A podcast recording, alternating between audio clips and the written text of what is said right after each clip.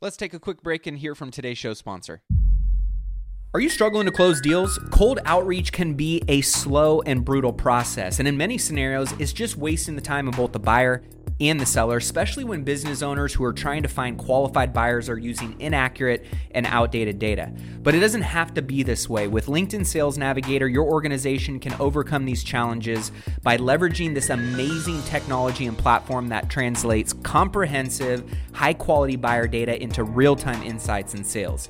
These deeper insights empower sales reps and teams to adopt the habits of top performers, which leads to much better outcomes like building bigger pipeline with real customers, leading to higher win rates and conversions, and of course, larger deals and paydays all around. We call this deep sales, and LinkedIn has built the first deep sales platform with the next generation of LinkedIn Sales Navigator. Right now, our Millionaire Mindcast family has an amazing opportunity to try LinkedIn Sales Navigator and get a 60 day free trial at linkedin.com forward slash mindcast. That's linkedin.com forward slash mindcast for a 60 day free trial. Let LinkedIn Sales Navigator help you sell like a superstar today. Just go to linkedin.com forward slash mindcast and get started.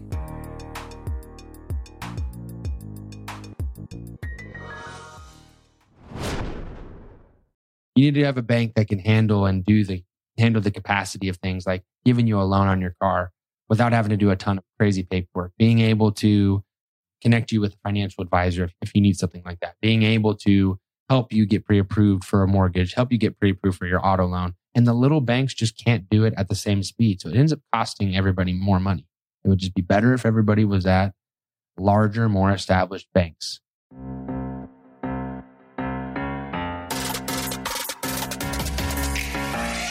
What's going on, guys? Welcome into today's episode up, of y'all? Money Moves. It is your boy Matty A, my co-host Mr. Breedwell. Up, we talk all things stocks, real estate investing, and personal finance to help you on your march to a million and beyond. And damn, do we have a lot of content Today. to dig into Yes, today. We We're going to be talking about number one thing that everybody's talking about, which is extremely important the SVB collapse. Is this the first domino in a looming financial Armageddon? We're going to get our expert, Mr. Breedwell's take on that and really cutting through all the BS, Yeah. Mm. all the fear that's getting put out there, and really the validity of some of these statements or not. We got updates on inflation. Is this inflation nightmare under control and over? Are we looking at greener pastures or is it maybe running away and going in the other direction? We'll talk about that. We've got some updates on the real estate market. Mr. Breedwell, how we doing today, brother? I am doing great. Right to the wire. Um, it's pretty wet up here, and lots of trees and stuff are falling. So uh, sorry I was a little bit late today, y'all. Um, pretty good. Lots of stuff. I've been getting hit up um, by a lot of people about the bank stuff. I had my last appointment. I just had there asking me what bank they should move to. I was like, "What do you mean? Don't move. Don't move? Don't money." touch your money. A lot of people have been asking me, should I be taking my money out? Should I be grabbing cash and, you know, sitting on some cash right now? Should I be cashing out of stocks? So we're going to cover a lot of that today. Mhm. But for many people who maybe don't fully understand, because you and I've been talking about it obsessively over the last couple of days, Yes, we have. what is really going on and how did this all come about? All right. So I will tell you what's going on. There's a lot of lot of bad information that's been floating around uh, the internet lately. Most of the, which is shocking because I thought it would be the opposite. I thought it would actually get figured out pretty quick. Um, to give you all an update, HSBC did purchase all the assets of SVB. I don't know if it's Silvergate as well. I think Sonoma Valley Bank, Sonoma Valley, excuse me. Went to went to uh, Sonoma State. The place then when you were hungover and got your bagels in the morning was called SVB, Sonoma Valley Bagel. so I'm going to get messed up on that sometime. Sorry. Um, Silicon Valley Bank uh, was purchased by HSBC for a dollar and twenty one cents today. One pound.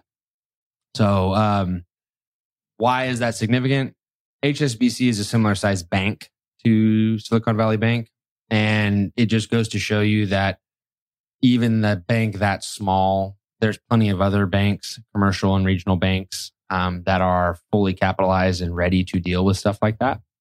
Um, the main issue that happened in the Silicon Valley Bank was um, super poor management of risk. Um, not expecting that their depositors would take assets out and at the level that they took them out, and also um, not ex- not executing on their fiduciary duty uh, to their uh, clients. So first things first, the biggest thing I've been told is, oh man, 98, 93, whatever percent of their deposits, ninety-seven point three percent, are over the FDIC limit.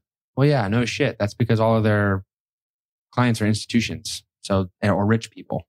Um, if you go to Chase Private Client, they're going to have most of their clients uh, over the limit as well, over the FDIC insurance.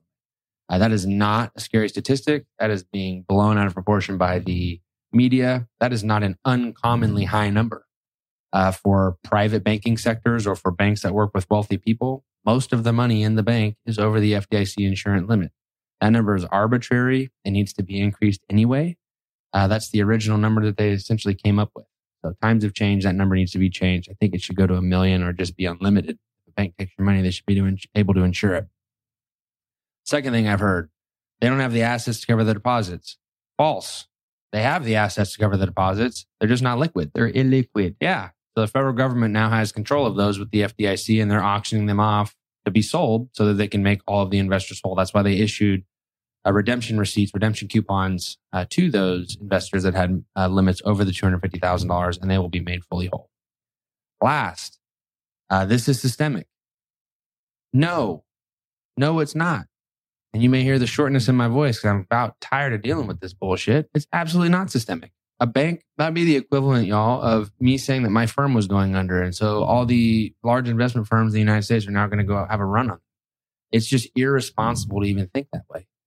Um, there's four banks in the United States that matter. There's JP Morgan Chase, Wells Fargo, uh, Bank of America, and Citigroup. Those banks, even Citigroup, which is the smallest of the four, comparative in size to um, SVB, Silvergate, and what was the other one? I forget. First Republic. First, no, First Republic didn't go under. Actually, that's a local bank. First Republic is not under. They're getting squashed right now, but um, I know they bank with a lot of wineries. I will tell you that they're fine. That's also a bunch of BS. They have over $70 billion in cash or assets. And I believe Citigroup is about 20 plus times larger.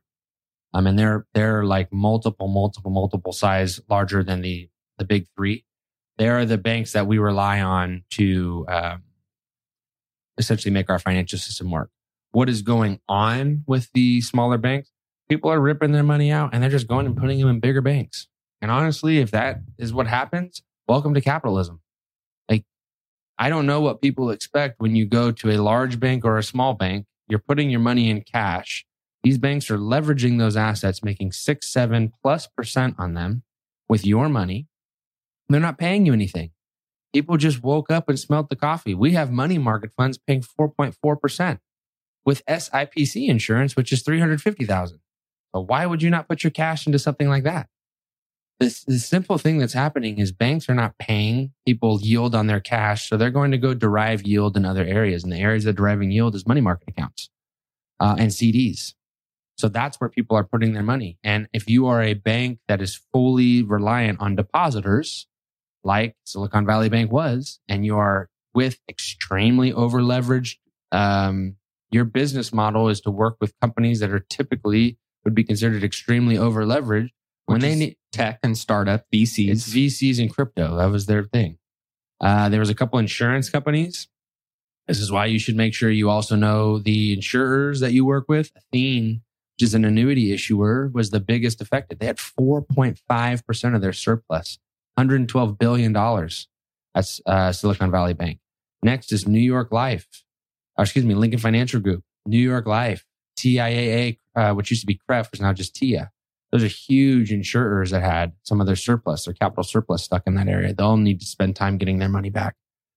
But it's not a financial crisis. It's not a run on the banks. It's not a crack in the financial system. Um, and it's also not indicative of a Fed uh, pivot necessarily, but it did help bonds to rally, which means yields tanked. And that did, you know, six or seven months of work in about three days rates went back up again today. nowhere near where But they're back where they were. where they yeah where they had dropped but so let, Yeah. me, let me maybe highlight a little bit of this tell me if this some of this stuff is accurate so silicon valley bank has o, or had over 200 billion in deposits um, and assets, not deposits. assets they work with a lot of crypto companies VCs. a lot of venture capital, a lot of startups. So they bought 80 billion in mortgage-backed securities. $91 billion in loans. Okay, so it was 91 billion in loans. Oh, excuse me, in bonds. And yeah, they were buying their bonds. So in, And they're not MBSs, they're just bonds with a one. They're mortgage backed securities that have a much higher yield than 1.8%. right. Some jackass bought terribly yielding bonds and a whole shitload of them and essentially exposed them to unbelievable levels of interest rate risk. So it was a few weeks ago that some of their um, executives, their CEO, CMO, CFO, Started looked like some stock. counsel sold significant stock back coincidentally, which is now being investigated as of today, right, by the Department of Justice and the SEC. I have a feeling Um, there's going to be some smelly stuff coming out of that. Yep. So Gregory Becker, their CEO, sold 11% of his stock on February 27th. Michael Zuckert, their counsel, 20% of his stock on February 5th. Daniel Beck, their CFO, 32%. And then Michelle Draper, their CMO, sold 25%. So that, that seemed a little fishy. And then really three days prior to the collapse, Moody's was giving it an A credit rating. So how did all of this shift and topple so quickly? It's a run on deposits. run on deposits. Yeah, and what they and the run on deposits They did not that was have triggered was because of what their executives were doing. Nope. Just somebody needed a lot of money and then another person needed a lot of money and then another person needed a lot of money. But isn't there generally some No. thread that they can connect them to? No. Nope. Nope. That's what happens when you, that's why banks are supposed to not take on that many clients in that area. Yeah. You get, you get systemic risks you can't diversify away from. They had, it's a lot of crypto and VC. Money's not free anymore. They can't afford to keep all the money in the bank. Yep. They're asking for their money back. That's what they're doing. People need to be making payroll and stuff like that. Yep. It's as is as simple as the only thing that happened. That's why they they have all the assets. The federal government is not bailing them out. That is a load of crap too. Yeah, you've been hearing a lot of the the terminology bailout. There's So- no so bailout. talk about that real quick. There's zero taxpayer dollars being used. I mean, absolutely zero. It's all money that was already at the bank, just tied up in assets. They just have to sell them and auction them off.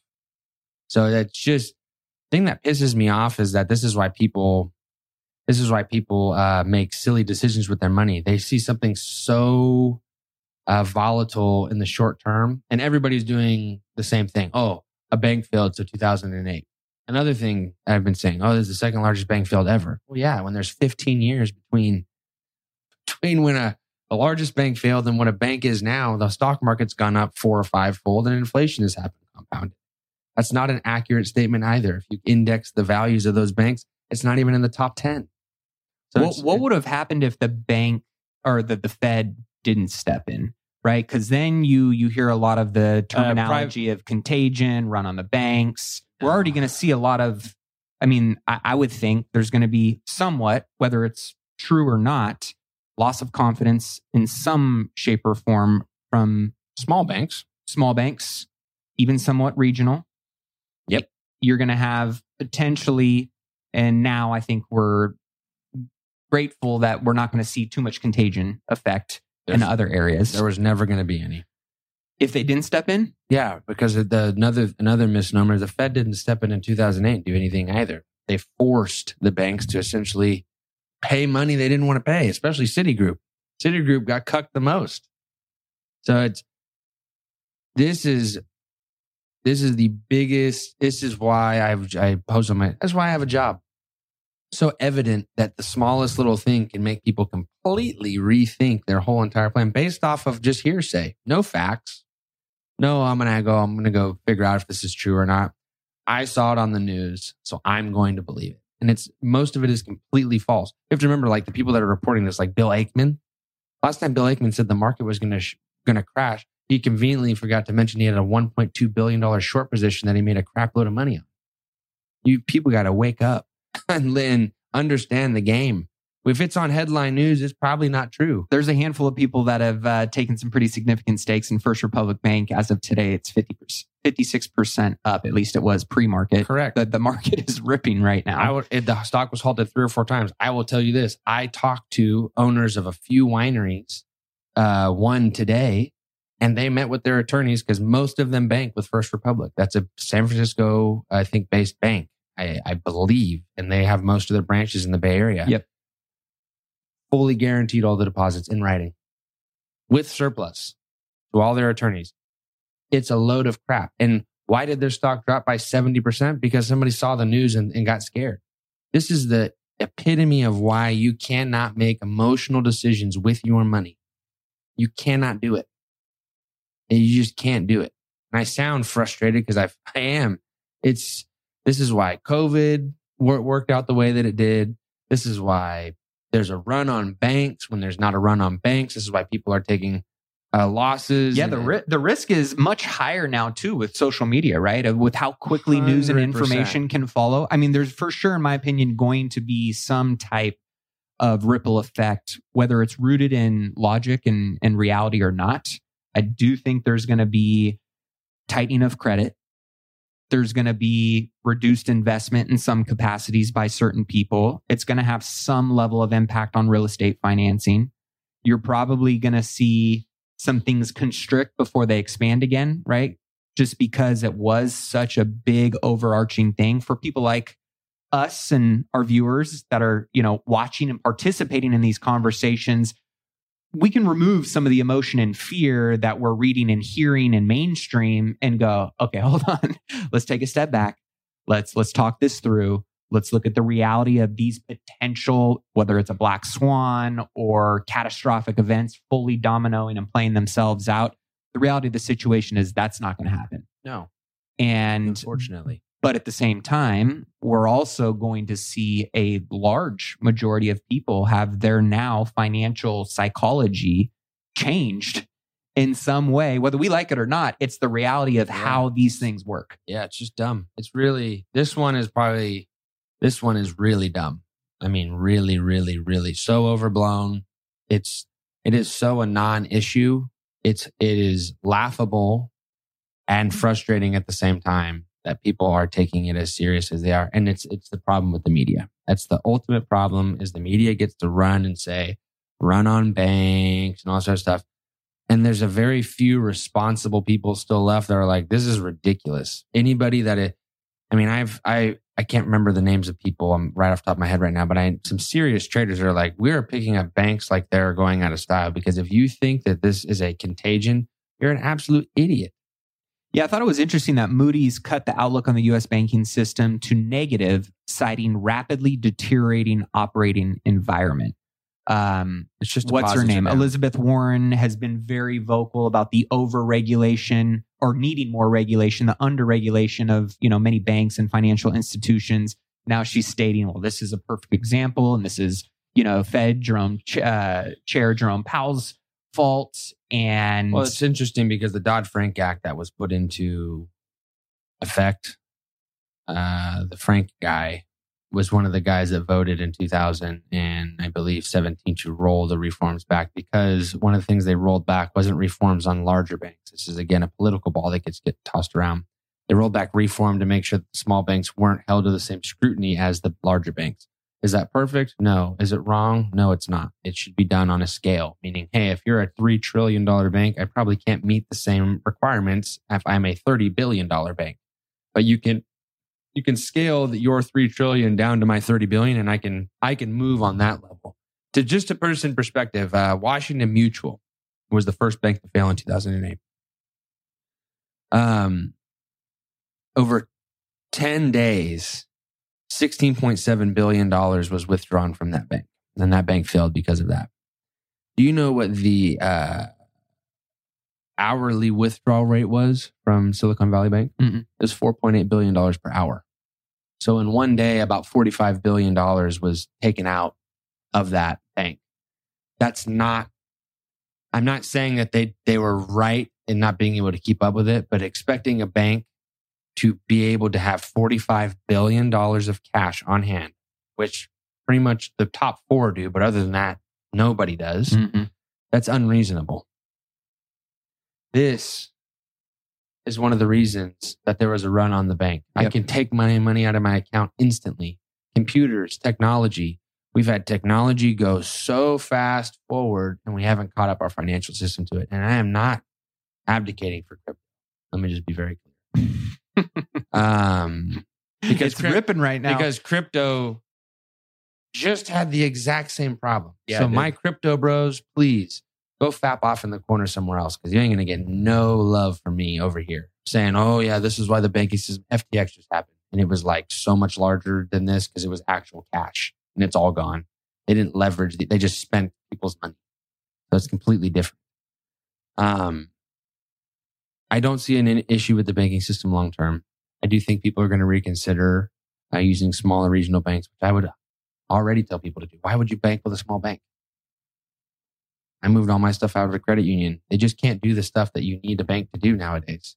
And you should be banking with a major institution. Does this does this lead to more of the nationalization though of the banking system and and many people right bill ackman you got mohamed el-erian a lot of these individuals mm. really emphasizing the importance of regional and smaller banks for kind of the democratization of our banking system if it if it all gets rolled up into one umbrella and is essentially monopolized is that a good thing or is that a bad thing I don't know if it's a bad thing or a good thing, but if it works, what, why would we fix it? Obviously, what we're doing now doesn't work.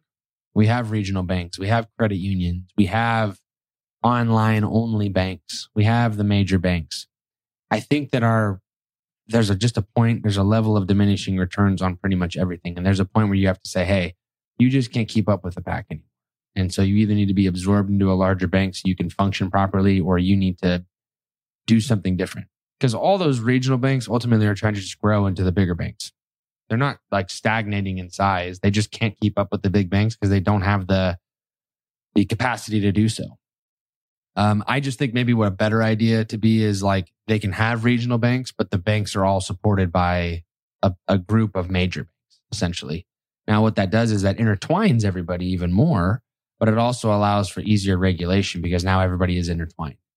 So I'm probably going to get some uh, flack for that, but I wouldn't mind if there was only four banks. I wouldn't mind at all. Banks don't, banks already don't compete for your business. So if you think banks are competing for your business, you're also wrong.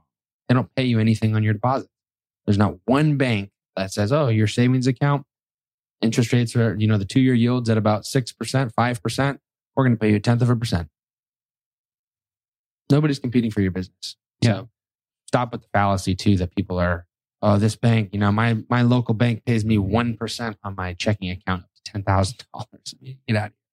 You need to have a bank that can handle and do the handle the capacity of things like giving you a loan on your car without having to do a ton of crazy paperwork. Being able to connect you with a financial advisor if, if you need something like that. Being able to help you get pre-approved for a mortgage, help you get pre-approved for your auto loan. And the little banks just can't do it at the same speed. So it ends up costing everybody more money. It would just be better if everybody was at larger, more established banks. Um, I don't think that that's an issue. I'm sure that's going to rub some people the wrong way. I'm sorry if you're in the banking industry. Everybody could just work at the same bank. I don't think it'd be any different. Hmm. Like, what is, let's imagine that there's only four banks today. What's going to be different? i mean from my perspective as a consumer not a whole lot Are you interested in boosting your income by an extra $50,000 this year? If so, you're going to love what I've got in store for you. I am beyond excited to officially announce an incredible opportunity to join me in my exclusive mastermind, which will include myself and 25 other hand selected investors who are actively pursuing commercial real estate in 2024 and want to be held accountable to making sure they buy their first or their next commercial real estate investment property that will net them a minimum of $50,000 a year.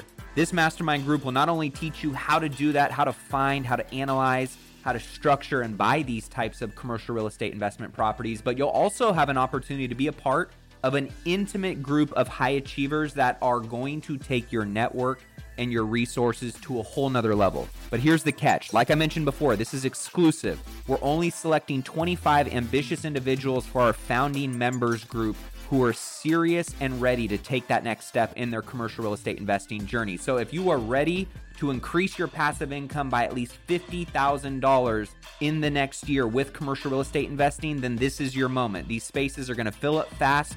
And trust me, this is the one and only time to be a founding member, which comes with some pretty special benefits. So head over to myfirst50k.com and submit your application now. Again, that's my first 50k.com. You can head over there, check out the program, see everything that it entails, submit your application to join, and I can't wait to connect with you soon. The lending industry is regulated by the federal government, not the banks. Yeah. Interest rates are regulated by the federal government, not banks. We already have a banking industry regulated by our government. So why not just get all the crappy ones out of there and just make the big ones?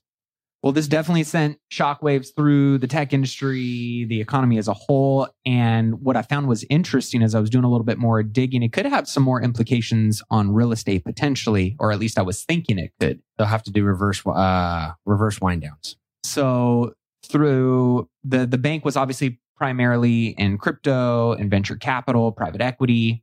Um, SVB, the tone, the the magical arm coming in.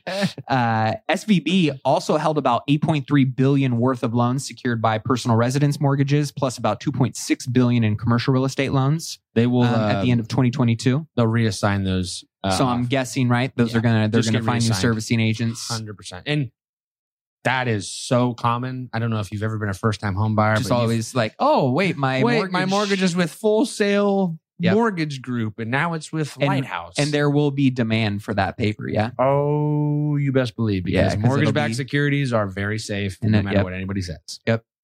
So we've been talking a lot about what's been going on with SVB, and the banking system. Yep. So for the people, just to close the loop on all of this, There's no issue It- with the banking system. is I'll just tell you there potential further issues No. that you were hearing people Nope. say, "We'll see how this plays out in the next couple weeks"? But really, with the Fed coming in and doing what they did on Monday, essentially that that eliminated all of that potential. Yeah, and I'm, the only reason they can say that is because they know that there's no issue. They're essentially putting a band-aid on a. You know, I had to give some blood this morning. They're putting a band-aid on this this cut right here. Got a little opening. We're gonna make sure it doesn't get infected, but there's no. There's no nothing crazy. There could be a bunch of smaller regional banks that fail. More of them could fail. Tons of them could. Nothing would happen. All the assets would just get reassigned to the larger banks and life will go on. This is not 2008. I will repeat again. This is not 2008. There's no synthetic CDOs backing, you know, it's not a bike chain financial plan where we're, we can't afford one rung to be going wrong or else the whole rung doesn't work. That is not how it's going right now. So, what do you say to the people that are going, should I pull out some cash and put it under my mattress or in my safe, or should I sell out of X, Y, or Z? Nope. What's the response? Absolutely not. You should, this right, like you said, you saw the stock up 50%. Smart people jammed their money into that bank because they knew that it wasn't going to go anywhere. Yeah. And if you look at who it was, it's gonna be just institution- It is. It's all. funds. Yep. I mean, if It is. It is legendary hedge fund managers that have big cojones and lay it on the table, knowing Bill that Ackman, they are ultimately betting on the financial institutions and system as a whole to win out. And that's ultimately, as a real estate investor, every dollar you put in every month into any account that is tied to the financial markets, you're betting on the longevity of this system, yeah, if you buy real estate, not to crash. Yeah, if you buy real estate, you're leveraging. You are going to have debt held somewhere, and I'm going to tell you, it's a bank or a person that is they have debt through a bank. It all ends at a bank. Banks are okay. They're not evil. They could be a ton better. I think banks can fix themselves with with increasing yield for their depositors to help deposits stay more sticky. They need to have their leverage ratios cranked way down Mhm. further than they should, than they are. So they will do that then. And I think they really need to focus more on asset management and stop and stop focusing on lending and credit cards. Yep. They need to help people build wealth, not help people pay them uh, on Agreed. revolving debts. Banks right now, Wells Fargo mainly focuses on credit cards and lending. JP Morgan Chase, largest bank in uh, the United States, number one business is asset management. Number two is credit cards, not deposits. So I- that's the that's the thing they need to get back to is actually paying people for keeping money with them and just not Yeah, I mean, I think it, leveraging money out indefinitely. it brings up a really good question for a lot of people, right? My uh my my my question or comment to many people who are freaking out who have a bunch of cash in the bank and are worrying about it. First is who is Silicon Valley Bank? Number 1, right? That would Then- be my first question. How have you heard of them before? Yeah, you've never week? heard of them before. No. No. But then number two is, well, if you only had, you know, your rainy day fund in the bank and the rest of it was allocated into stock market, life insurance, and real estate assets, would you really be that concerned? And so it kind of brings up kind of the conversation and the topic of making sure that you have your money working for you, not just sitting on the sidelines 100%. and that you're in this game of wealth building and you're in this money game to ultimately have the velocity of your money working for you instead of sitting stagnant and potentially at risk if you're so concerned about the banking industry, right? Yeah, how are you going to avoid the banking industry in the United States? I would just love to know. You can't. It's in fully ingrained. So it's it's I don't it's uh when you feel realize that you don't make the rules but you can follow the rules and win pretty good. That is such a freeing thing. Um I would highly encourage people to check their banks and if you are at a very small bank like I used to be, I was very frustrated with the limitations that that bank could provide. I moved to the largest bank in the United States. It's wonderful. Much better interface. I get better rates. I have better products. And I really could care less if there was three other banks that they had to compete with. I, I, I don't think because none of the banks compete with you. They essentially Mhm. say, you're in this area, you'll bank with us. When I looked up to the banks I was looking at, that bank just is in where I live, Rockland, and happened to be one of the big four. So that's why I chose it. I mean, you don't, when I picked my original bank, Travis Credit Union, because I lived in Vacaville. I mean, it's just, it's, banks do not have some magical, hey, you're banking with us because you're banking with us because it's convenient. Yep. That's really all it is. Yeah. There's nothing else. Banks need to get back to saying, hey, I bank with B of A or Wells or, or Citi because they pay me 3% on my checking account. Mhm. Uh, when I overdraft, no matter what it is, they cover it for me because I was nice enough to let them hold my money and make money off of that. Um, they give me an increase to my credit line consistently without me having to ask because they see I'm a work. I mean, I have people offer me eighteen thousand dollar credit lines. I mean, do you know how a disrespectful, but b how laughable that is? I mean, eight, I don't need an eighteen thousand dollar credit line. What am I going to do with that? Make it give me a hundred and eighty thousand dollar credit line Yeah. that's something that if I was offered that, that's a, if a bank was on top of it, offering me products that made sense to me, they were invested in me being a client, then they would do that. All they care about is that their app works, it looks clean, and that you, uh, you wire through them every once in a while so they can charge you some fees. Yep. I think at the end of the day, it's a great time to think about if you've got cash on hand or you have not really revisited and gotten intimate with your financial portfolio and plan. It's a great time to do that. Yep. And so if you haven't taken advantage of what Ryan and his amazing team do with the free financial portfolio x-ray, um, any of our listeners, our Millionaire Mindcast family can take advantage of that for free. Just text the word x-ray to 844-447-1555 and that will connect you with Ryan, his team, and you'll get to participate in a much more intimate conversation specifically around your financial plan. Mhm. Um, for my accredited investors and you're looking for passive investment and uh, you know income opportunities, you're not on my deals list, you can text the word deals to 844-447-1555 and get on that list. Um, today has been, you know, kind of overshadowed with uh, Silicon Valley Bank. Yep. But at the same time, the market, Market has responded in a Tearing. very, very positive way. The reason why, And we've got big data that's come out on inflation. So I was going to say the day, and then here's where it's funny because the thing that was working against me is now working with me. Still wrong, but working. Headline was taken more, uh, more serious than core, which back, I'll never, ever, ever step on my own toes. Core is more important than headline because core is a more accurate definition. It Correct. takes out the more volatile, uh, areas. it did come in at 0.5 when it was expected to come in at 0.4. But headline came in at 0.4 and was expected to come in at 0.4. And still year over year, inflation is down to 6%, I believe, flat now, right? Yeah. So just to give some, some consumer price index rose 0.6% in February. The 16% trimmed mean consumer price index increase was 0.5% in February. Mm-hmm. So the median CPI and 16% trimmed mean CPI are measures of core inflation calculated by the Federal Reserve Bank. Mm-hmm.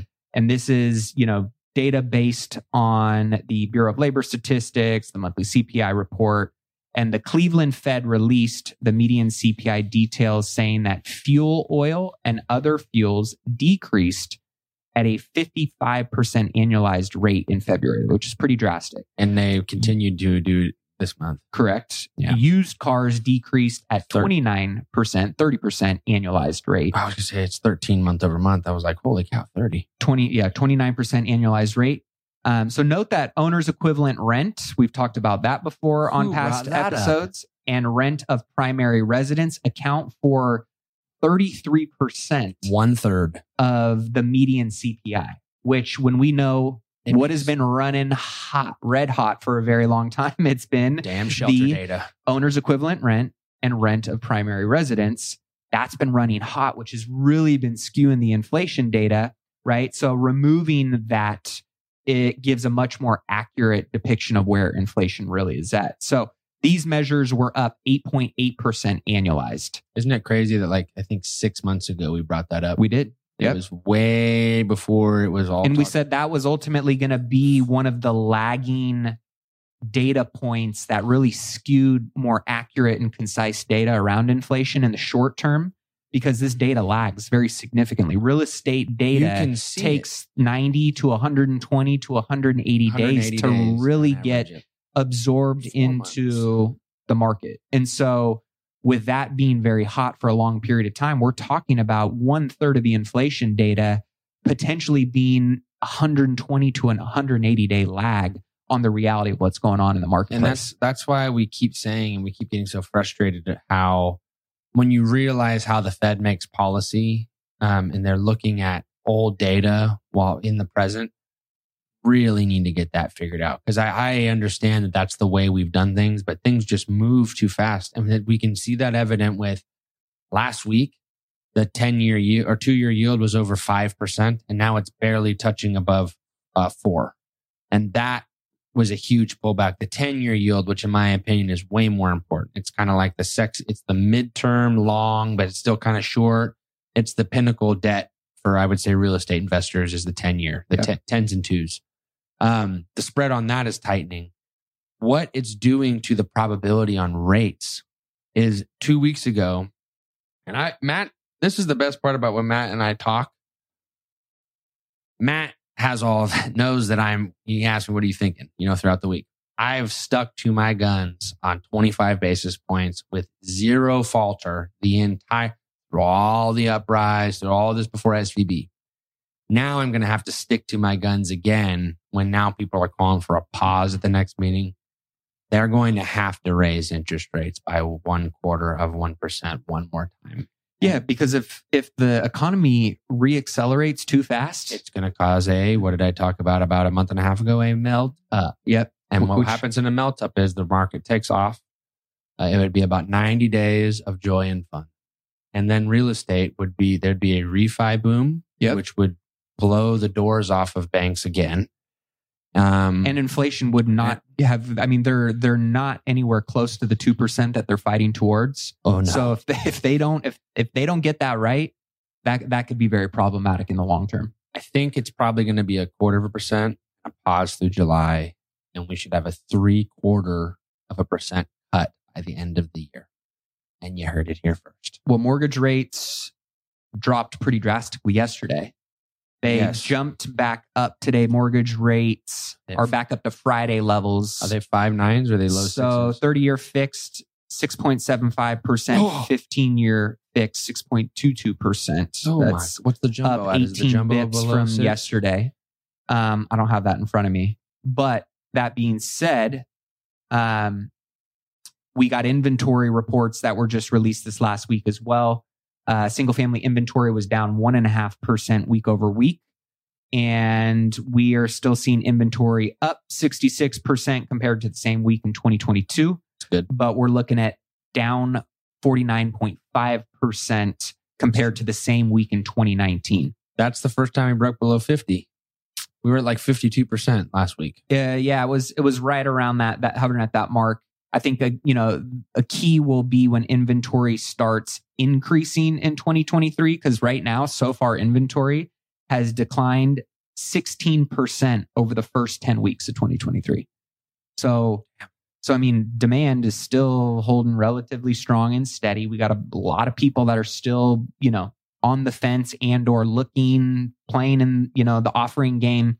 Um, but with inventory as low as it's been and still being down 16% year to date, I mean, we're we're still seeing a lot of stability in home values and pricing.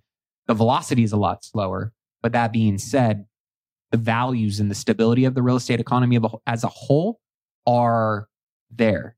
Now, we're definitely going to see how this all ties in with a lot of the stuff we've seen. We talk about lagging stuff in real estate, right? Eventually start to, you know, make their way into the mainstream uh, data sets three, six, you know, months in lag. So therefore, we could be seeing potentially some of the, you know, small, tiny fractures maybe start to soften the market a little bit. But right now, there's nothing in terms of the overall market having foundational concerns and, you know, seeing any kind of major collapse. No, there's no collapse coming. There's no financial crisis coming. It's just not, it's just not um, and it, it's we had to pull back in the real estate market. I think if anything, this SVB thing is going to just. I think we're going to look back and notice that it kind of helped. I'm sorry for everybody, anybody that banks there, but I just think it also it's going to help. It accelerated rates down. It did like three months of work in three days. So if that's what needed to happen, I'm happy for it. Well, you know that we will continue to keep you guys posted. If you got any questions or comments, you're watching the live stream here with us on YouTube. We appreciate you guys. Don't forget to hit the subscribe button. Drop us a comment down below. Question uh, for all of you who are listening in. Don't forget to hit that subscribe button. All we ask, guys, is that if you enjoy these kind of conversations, all the data that we scrounge up each and every week for you guys, um, leave a review in iTunes. Share this with a friend, a family member. Uh, and don't forget to join my text letter where I'm sending out weekly updates by just texting the word notes to 844 447 1555.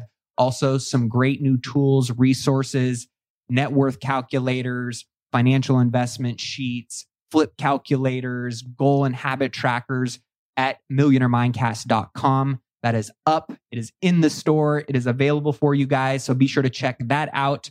With that being said, we appreciate you guys tuning in each and every week, supporting the Millionaire Mindcast, and we will continue to bring the fire. Until next video, keep investing in yourself and your wealth on your march to a million and beyond. Cheers. Cheers, y'all. Well, that wraps up this week's episode of Money Moves. Be sure to tune in next week for more news and updates.